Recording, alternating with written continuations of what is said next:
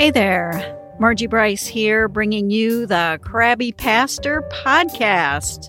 And I don't think you're going to be too surprised to know that it's too easy today to become the Crabby Pastor. Our time together will give you food for thought to help you be the ministry leader fully surrendered to God's purposes and living into whatever it takes to get you there and keep you there. So, we're talking about sustainability in ministry. The Crabby Pastor podcast is going to take a brief shift during Advent of this year, and I want to minister to you as ministry leaders. Um, seldom do we get to sit in a service and just be. And even I was reminded as I sat in a family funeral recently that we often serve. And I remember when my dad passed some months ago that I was serving my family by having a memorial. And as I sat through this family funeral of an uncle that was a similar age to my dad on my husband's side, I sat there and just cried at different points, and I realized that I had not sat through a sermon or a message or a funeral on behalf of the grieving of my dad.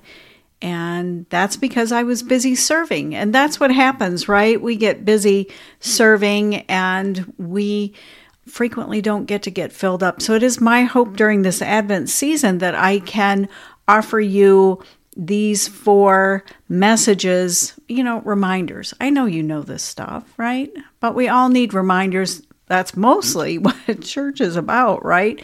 Reminders. But it's my goal to say to you, I see you. I know I've served in ministry, and I really do care about the state and welfare and well being of today's ministry leaders. So, I know this is a challenging time in ministry. It's been a, a, challenging time for a while, right? But how does this impact our hope for the future and for what God is doing and God's work in the world and our role in all of that? And now here it is Christmas. And what happens at Christmas is uh, the throngs show up, right? And we get our hopes up and then you know in January it's a whole other different kind of thing uh, and that's just the nature of it right that's just the way it goes I remember being in seminary and working through a course on Jeremiah and I think today all ministry leaders we are Jeremiah. You know, we want to be all in. We want to give our everything. We give our hearts to our ministry. We bring in some creativity. Jeremiah, you know, was all in.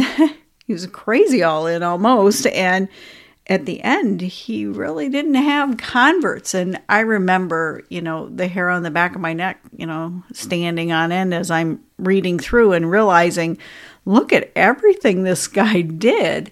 And the people didn't listen to the warnings the people just resisted. So Jeremiah, you know, used the branch of an almond tree to make a point. He used a boiling pot of water. He used a ruined linen belt. The potter's clay is a well known metaphor that was captured in the book of Jeremiah, where Jeremiah went down and you know, he got the object lesson really, but he looked at how we are formed in the potter's hand and, and what can happen afterwards when he broke a clay jar. There were two baskets of figs that was used as a metaphor.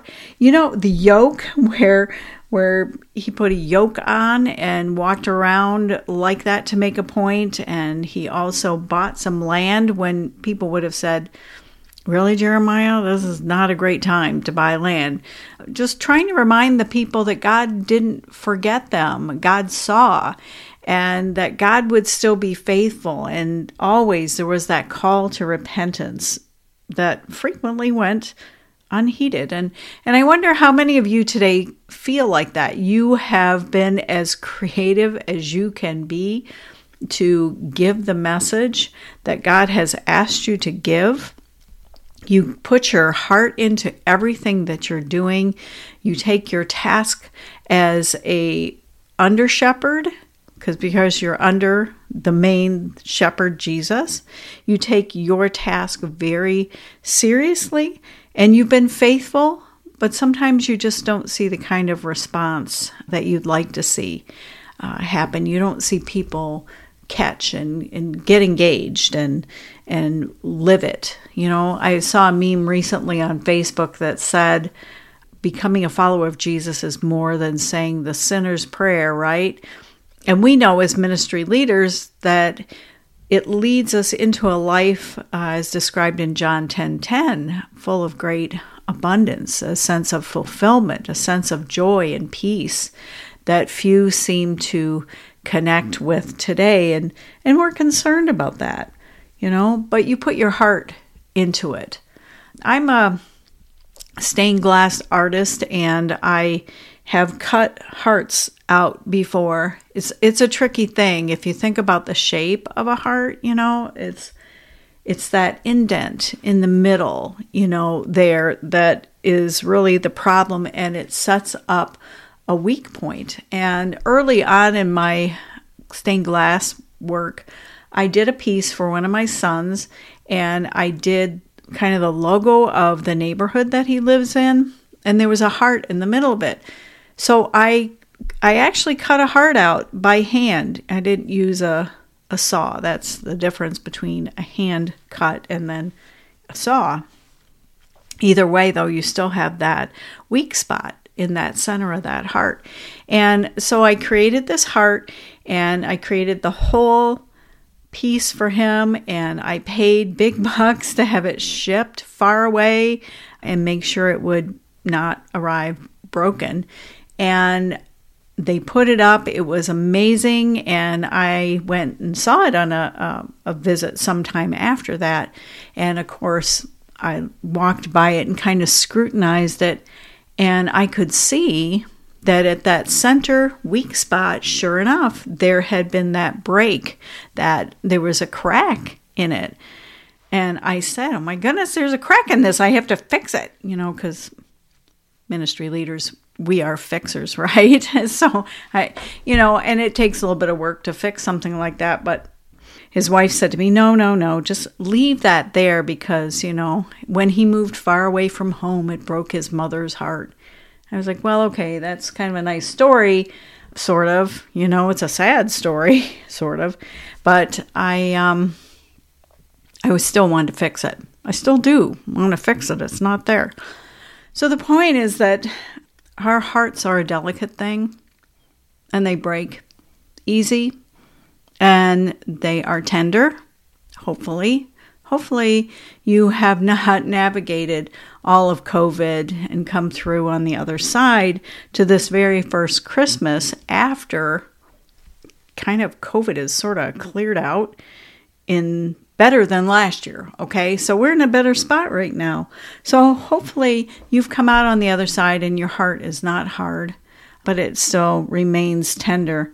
And we know our hearts are a delicate thing, and there's weak places in it where we can look at our circumstances and our people and just get really whipped up and sad or challenged, frustrated all of those kinds of things. But the good news of all of this in regards to the kind of hope that we have for the future. So you can see I'm following the hope, peace, love, and joy Advent, you know, themes here. The hope for the future comes in that you are where you are because God has planted your feet there. And that's a great thing to remember, especially in the Christmas season here. And, and we really need to resist the culturally accepted success in ministry model. And majority of the churches are under under 5,000. majority of churches are under a thousand. They're under 500. They're under, you know, I'm just saying, you just have to be faithful and obedient with wherever God has planted your feet and remind yourself that God is responsible for the outcome, not you, so that you can freely share and freely give in the way that God has for you to give, knowing that your success is more tied to obedience than it is big time numbers, nickels and noses, or however you want to phrase that. In Jeremiah, it said this, and I, I know this is frequently used and abused, but, but used. Jeremiah 29 11, For I know the plans I have for you, plans to prosper you and not to harm you, plans to give you a hope and a future.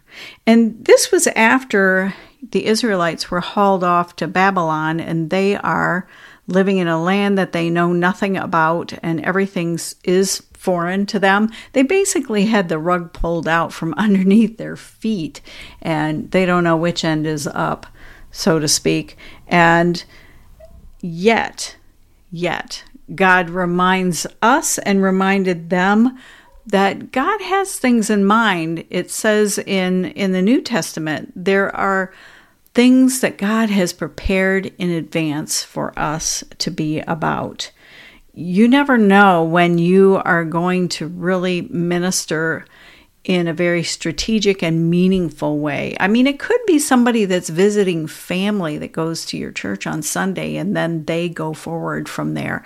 There's a lot that is unseen about what the results and the outcome is of any time that we are working through Advent, Christmas, when we know many extra people are there. So don't get tied into the Christmas angst, if you will just remember, I mean, I realized this 10 years into ministry that it's like, wow, you know, just how many things can you do with the baby Jesus? you know, and I started thinking back to, well, you know, there's probably a handful of really great directions you can go with this, unless you happen to have a better creative gene than I do, you know, there really is a limited number of, of ways that you're going to communicate this. But as always, and like with Jeremiah, you want to communicate it in a creative way and, and in the way that God has put those things upon your heart. So God knows the plans God has for you. They are plans to prosper you, and that doesn't necessarily mean driving a fancy car and it has more to do with your heart. God plans to prosper your heart and not to harm you. God wants us to have a hope and a future, and that hope is unseen, even though we function according to all of our five senses, you know. We just do. And we have to pray that prayer Lord, help me to see beyond what my eyes can see and see what you see and move according to that. So, those are some reminders I have for you for hope in this Advent season. And right now, I just want to pray for you. Lord Jesus, we just lift up those ministry leaders in our audience listening to this, and we just pray that you would grant them a strong sense of creativity and grant them a strong sense of hope and help them to be firmly rooted in being obedient to whatever you ask them to do and help them lord to just be be your people more than anything else. Help them to offer great compassion and care for the people that they are ministering to. Even as they deliver a sermon on a Sunday, help that compassion to come through those words and help that to be received in in just a powerful way. Lord, I pray that you would anoint each one with the power of the Holy Spirit that they may go forward to be your people so that others will come to know you both as Lord and as Savior. For it is in the mighty name of Jesus Christ I pray these things by the power of the Spirit.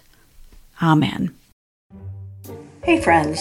The Crabby Pastor podcast is sponsored by Bryce Art Glass, and you can find that on Facebook.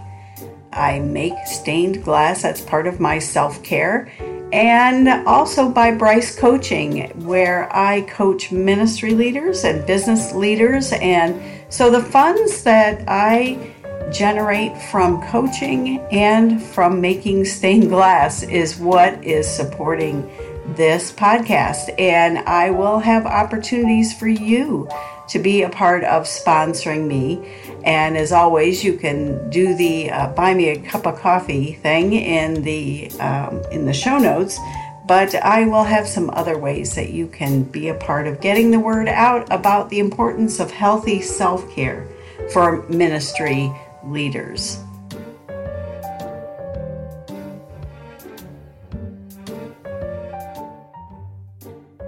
Hey, thanks for listening.